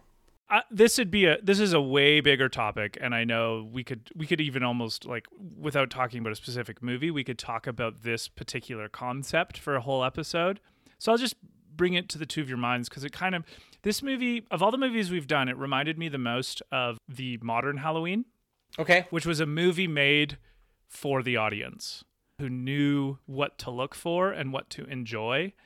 And so, in a way that, like, look, I love the original Halloween and I really liked Texas Chainsaw Massacre, but tho- both of those movies felt to me like a filmmaker telling me a story and, like, for lack of a better term, giving me a lecture. Whereas this movie at Nightmare on Elm Street felt like I was in conversation with Wes Craven. Oh, I felt like there was an actual kind of back and forth. There was a hype like hyper awareness on on his part of the people who would be watching this movie and what to do for them. Right. And so, and, and that's not a surprise because he made Scream, right? Which is the most obvious, overt breaking of the fourth wall about horror films. Right. And I feel like Nightmare on Elm Street is a covert breaking of the fourth wall of horror movies for being savvy of the kind of people who are going to be watching this movie and giving them the the perfect kind of schlock and camp that let them know that you know that they're watching your movie. Hmm. And I think that of all of the movies we've done, Halloween, Modern, and Nightmare on Elm Street make me feel that way. Where it's just like, oh, okay, this movie has been this way. I'm going to give you a geyser of blood now because you're going to know that that isn't something you've expected in this movie at all. And yet, hopefully, like you connect all the dots of all the little pieces of data I've given you in this movie to realize that, in a weird way, this movie feels like a love letter to people who think horror movies are stupid but still kind of like to watch them anyway for the fun of it. I feel like you're leaving know? off a pretty substantial entry from that list. Oh, I think okay. Cabin in the Woods. Right, is, yes. You know, Yeah, very, yeah, exactly. very explicitly, you know, this is for you, horror movie Yes. people, Mhm. you know. So And and yet because this is 1984, this is like the very beginning of that potential wink and a nod in the horror genre. and yet it's so funny because Nightmare on Elm Street is considered a part of the canon of the horror genre, and yet I'm seeing it as like the harbinger of the more campy genre The that goofy, but yeah. but like the highbrow camp as opposed to like just the shitty camp that was Friday the 13th Mm-hmm. to me, right? Like Friday the 13th felt like the, the director didn't know anything about the people who'd be watching his I mean, movie. Camp Crystal Lake looked like it was a pretty shitty camp. exactly. Whereas Nightmare on Elm Street, this movie on it, and again, this is why I liked doing this movie this far into our run. If this was one of the first movies we did on on Nothing to Fear, where I didn't know as much about horror movies as I do now, I'd be like, eh, this movie kind of sucks. Mm-hmm. But because I do know, I, I feel like I know as much about as I do from seeing all these different movies. Like it's just more triangulation to go into be like watching this and be like, oh, all of the stupid things in this movie are so on purpose that Wes Craven is winking as hard as he can at me, and I love that. Like I just, Yeah. I don't, I could watch the world's shittiest movie if I know the person who made it is giving me the world's biggest wink. Yeah. you know, because then I know that they're in on the joke that they're making. And, Yeah. and I can I can deal with that. And the aesthetic of it is just awesome because it's 80s, right? so Yeah, we love the 80s. that's that's ultimately why I really like this movie, and I'd love to talk more about. Maybe it'd be fun to do a bonus episode sometime on like horror comedy and like making a spectrum of how self-aware is this movie versus this movie versus this movie. Yeah. You know, and this one's interesting because it's like one of the first, maybe. You know, Yeah, I think yeah, I think that's true because I feel you know we haven't watched too many movies from the 70s or earlier yet. I think the earliest one that we have watched would have been Exorcist, maybe 74. I think was the was when that one came out. well, as we know, I'm the resident expert on dates. So I'm when was it? say 1925. Ah, yes, it was. Shake down. It was train pulling into station and then Yeah. The Exorcist. But I wonder because you know I do want to watch those movies from the '60s and the horror movies from earlier, even though I have to steel myself for the dialogue being bad and the pacing being slow and the scares not being that happening. But I feel like that is also an important piece of movie lore to watch that would have been. Nightmare on Elm Street would have been the response to those types of movies Exactly, that we are getting it now. So we are getting the response, but we don't have the call necessarily, and that would be interesting to explore more. Uh, you know, when we when we hit those movies from that earlier time period, Mm. it'll be interesting to sort of put, fit the puzzle in. And I Well- think the farthest the farther we've gone on this, we've gotten more metrics by which to rate Mm-hmm. Exactly, these things, yeah, yeah. as opposed to I like it or I didn't like it. And you know, in talking about franchises, often, and it'd be interesting to see the other nightmares to, to do this comparison with this film. Often, the first film in a franchise is the vision of a visionary, yeah, right? So, John Carpenter with Halloween.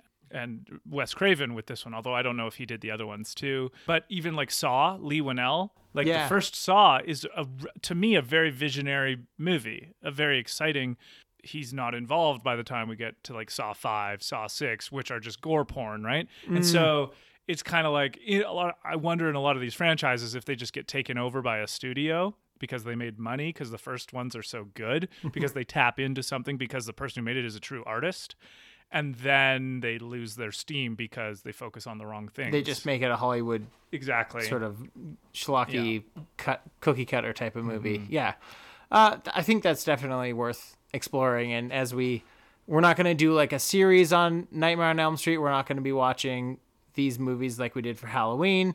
That was kind of a one off, but we'll probably splice them throughout every every few episodes to to work through the the canon of it. And do we have any final thoughts on the first entry of uh, Nightmare on Elm Street? just I love the music.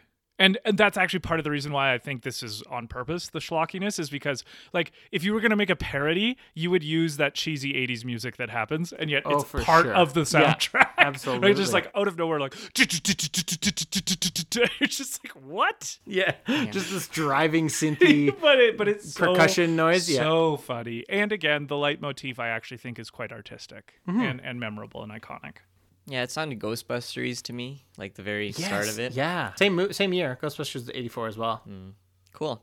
Yeah, and then like just back on the horror comedy kind of thing, like it be- it felt very slapsticky at the very end when Freddy's chasing Nancy all around the house, gets hit by the sledgehammer. Yeah, Like it would have been true. it would have been like ultimate slapsticky if he got hit in the groin with the sledgehammer, but like you know just a little bit higher. But yeah, it was a fun movie, and I think all the parts of it worked really well with each other. And yeah, he's a cool he's a cool villain.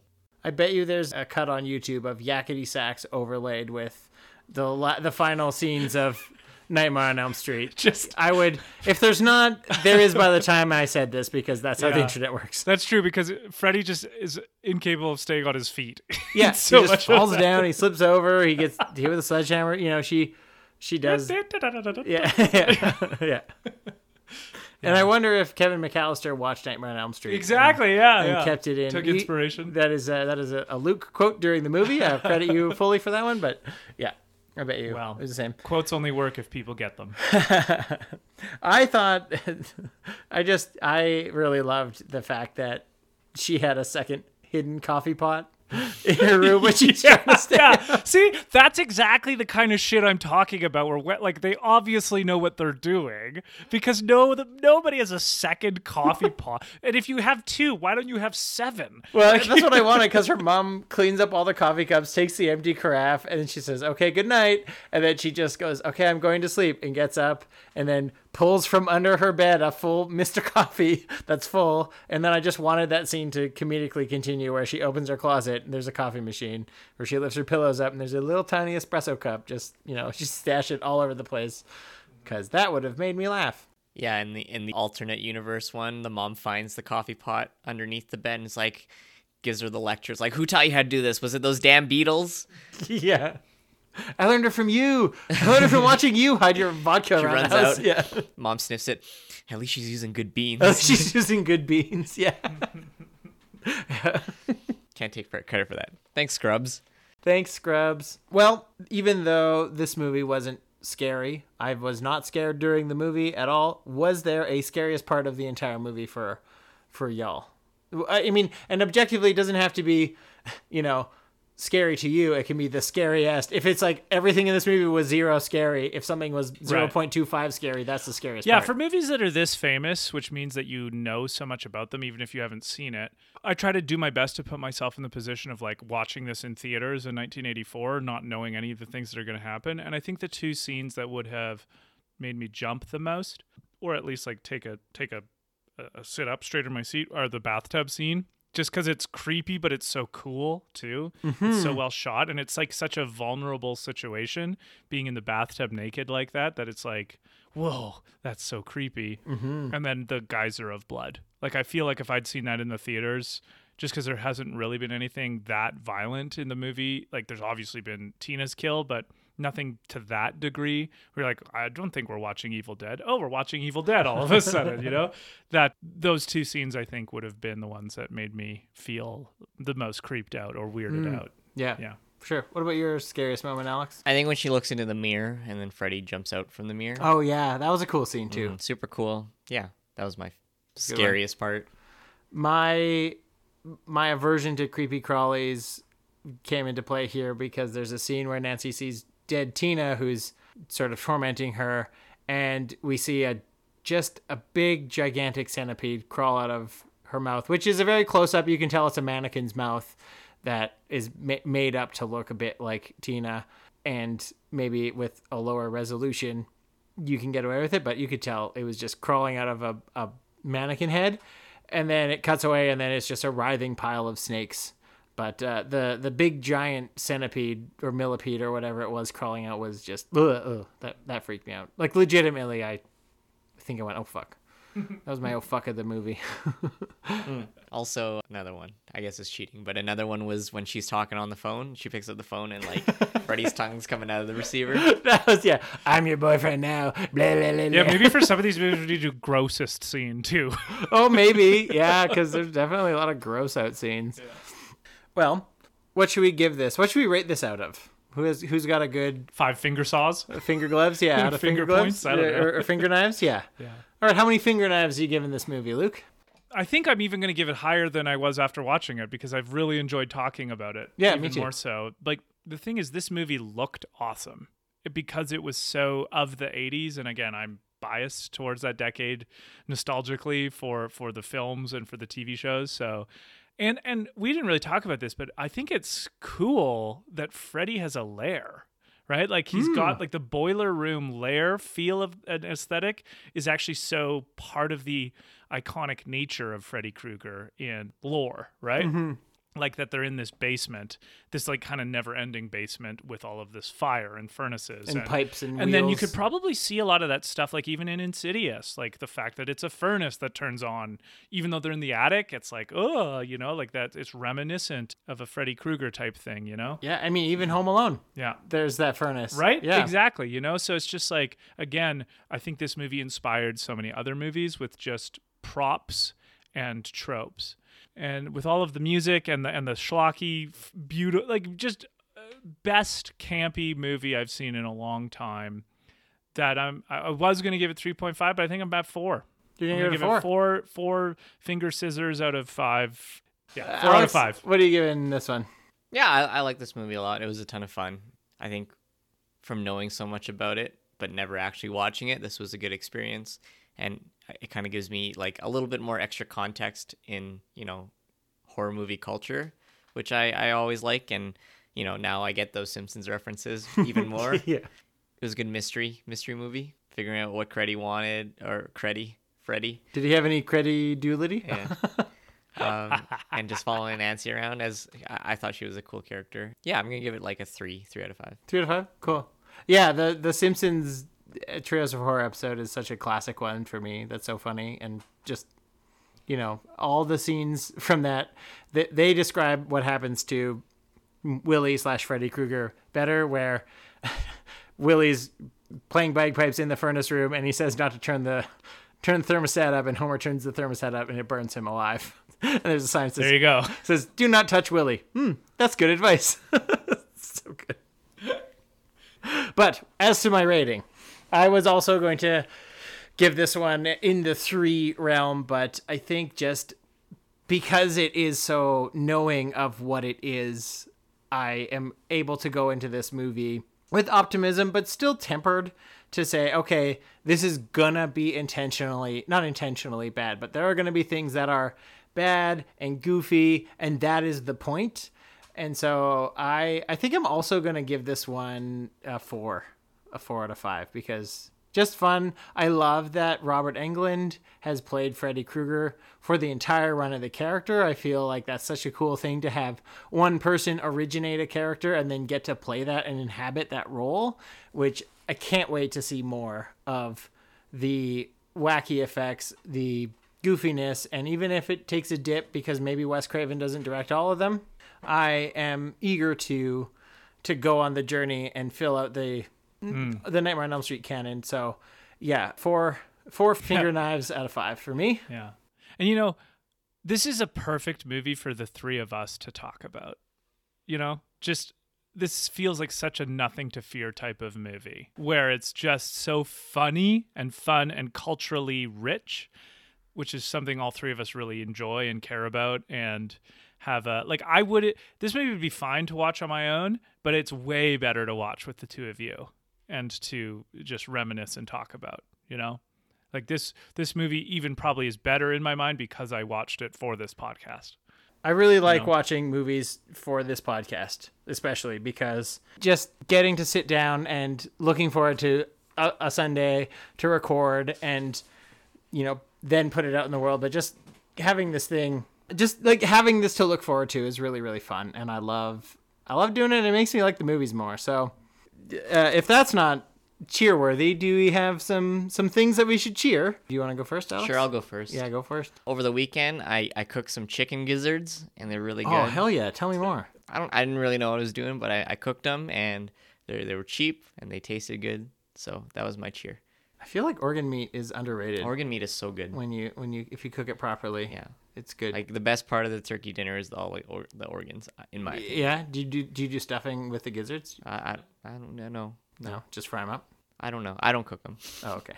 but that's why my cheer is cooking gizzards for the How first did you time. cook them? You actually want to know? I do want to know. Yeah, I'm Um, curious. I poached them in salt water for like a few minutes, and then I like I, f- I very quickly on a very high heat I seared them to give them a little bit of crust, and then you know seasoned it salt and pepper, put some hot sauce and some parsley on it.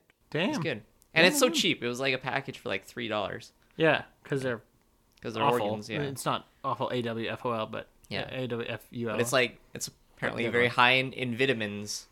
get those VDs. Yeah. Nice. What you cheering, Luke? I'm cheering the fact that I recently rewatched the movie Jojo Rabbit.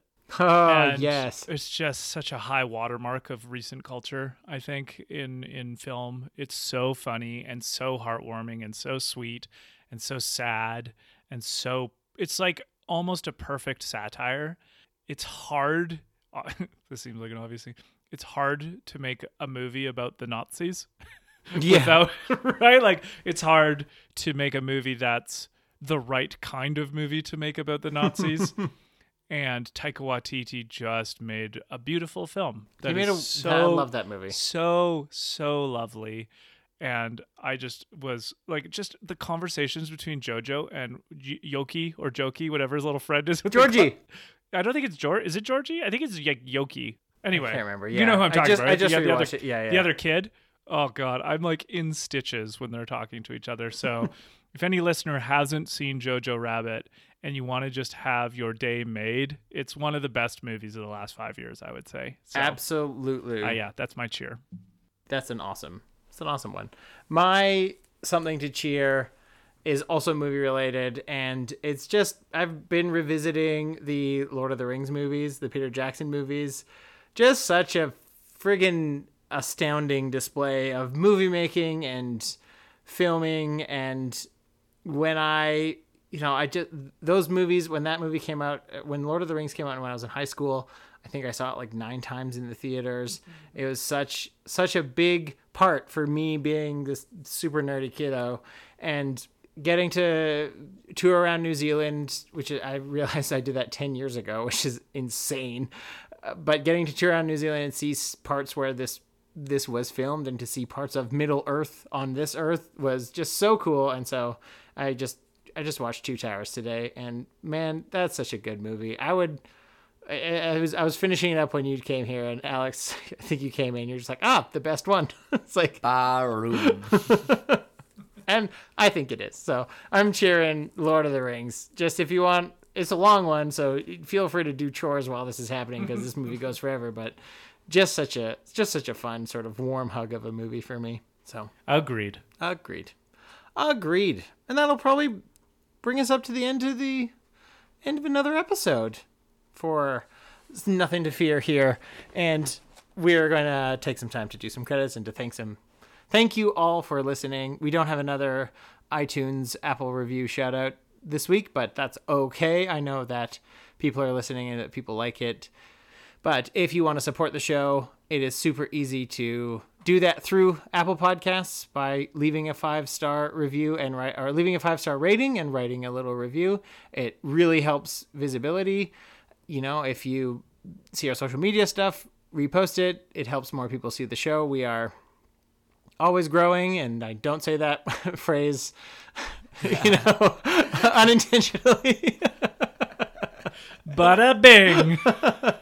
but we're actually always growing unlike some other places that use that phrasing and we we are just so grateful for the people who do listen and uh, thank you thank you all so very much for it so i guess i'm going to shout out every single listener this week and here i go in a list Mike, Bill, Tina, Sam, Joe, Christina, Mike, Penelope.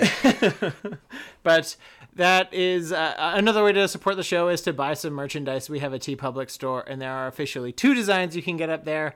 First is our our long running logo design by Katie Rogers, which you can buy on a very various number of things in the TeePublic store. You can get it on everything from T-shirts to tote bags to stickers to uh, phone cases, and you can get that one. You can also get our new design, the daytime is safety design in color or in just black line art. Makeshift Madison designed that for us, and it looks so good. I love seeing it up in the shop. So if you want to buy something, and if you want to buy someone, you know, gifts for Christmas or holiday seasons coming up, this this is a perfect time to do it. And yeah, if you want to follow the show and get updates on what episodes are coming out, our Instagram handle is Nothing to Fear Podcast. You can also check us out on the Twitterverse at Nothing to Fear P1 you can send us an email over at nothing to fear podcast at gmail.com and you can also follow my journey and my weird musings on my instagram page billy by design i'll say the catchphrase again there are underscores between the words and billy is spelled with an ie you you know all of it by now but here we go so yeah thank you Thank you for listening. Thank you, Alex, for writing the music. I before E when spelling Billy. Ah! Thanks. Love that. Alex, is there anything you want to plug for No. the show? No. No, no, Just no. I'm here. You can listen to me every Monday at 10 a.m. Mountain Standard Time. yeah. What about you, Luke? What do you got coming up? Uh, when is this coming out again? This is coming out uh, I think the 30th of November. Yeah, okay, that means recent, probably maybe the most recent new episode for Really True Fiction will be Stranger Things season one, which I'm really looking forward to. So So that's why you were talking about it so yeah, much. well, it's on my mind for sure. And though Alex says you cannot find him anywhere, perhaps in the near future you will be able to find him on an episode of Really True Fiction no as way. a guest, which I am quite excited for. That's and, awesome. And if you could see his facial expression right now, you would see he's very excited for it. oh, as he's well. dancing? Steve Holt. Steve Holt. Steve Holt. Yeah. Oh no, sorry. It follows comes out on It follows came out on November 30th, which was last week. This one is coming out December 7th. Okay, that's So, fine. but yes, there's a Well, there's- then maybe you'll be able to already have heard Alex. I don't know. We'll see. Steve Holt. Steve, Holt. Steve Holt. Holt. So yes, there are there are a great many episodes of really true fiction for you to catch up on, and something for any sort of palette of pop culture, from movies to a couple plays, a lot of books, and A couple comic books. a couple comic books. Um, one TV shows? music based one. Oh yeah, what was that one? David and I did an episode on our favorite singer songwriters. Oh cool, So that like That's the awesome. stories in their lyrics kind of thing. So nice. yeah, that was fun. So yeah, you can catch Luke on that one. You can download that wherever you found this one. And that's gonna wrap us up. Next week we are gonna take a trip into some J horror with the Japanese version of Ring. So I'm excited to see that movie. Is it entitled Ringu? I I have seen it titled Ringu, but I don't know if that's Is it just a Japanese True or person not? saying ring? it might that- be. Is don't that why know. you keep saying that, or is it like actually? I called think ring? it's actually called Ringu. But Yeah. but I also kind of want it to be called Ringu so I can think of Pingu, the penguin. And I'd be like, Ringu, Ringu. Fucking love Pingu. Yeah, Pingu. Do you know Pingu, Alex? Yeah, he was an asshole. The Of course he was. Yeah, his little brother was way cooler. You stand little brother Pingu. Yes. Well, okay. Ring or Ringu. We are watching that movie. We're watching the Japanese one first before we do the American remakes. Just the way we watched the Spanish version of, well, we watched Rec, which was the Spanish original film of Quarantine Yeah. was well, the, the, American director one, of Rec was like, "Why would you watch Quarantine? Just watch Rec." so- yeah, That's what he said. So yeah, I'm sure the Japanese director of Ring Ringu would be like, "Why would you watch The Ring? Watch Ringu." That would be supremely annoying if you made a movie and then it's like everyone knew the American remake only. Well, I think we'll do the remakes eventually. Like I do want to watch Quarantine and I do want to watch you know, the American Ring and and it's, you know, the Ring verse whatever, but so that's what we're going to watch next week. If you want to watch it ahead of time, you have a week to do so. And until then, there's nothing to fear. Bye-bye everyone. And now, 3 acts of Cat Jon Snow interrupting the podcast. Oh, my cat is I think, he saw, attacking a I think he saw a bird. Yeah, he definitely saw a I don't know bird. why I said that into the microphone. Habit. Habit.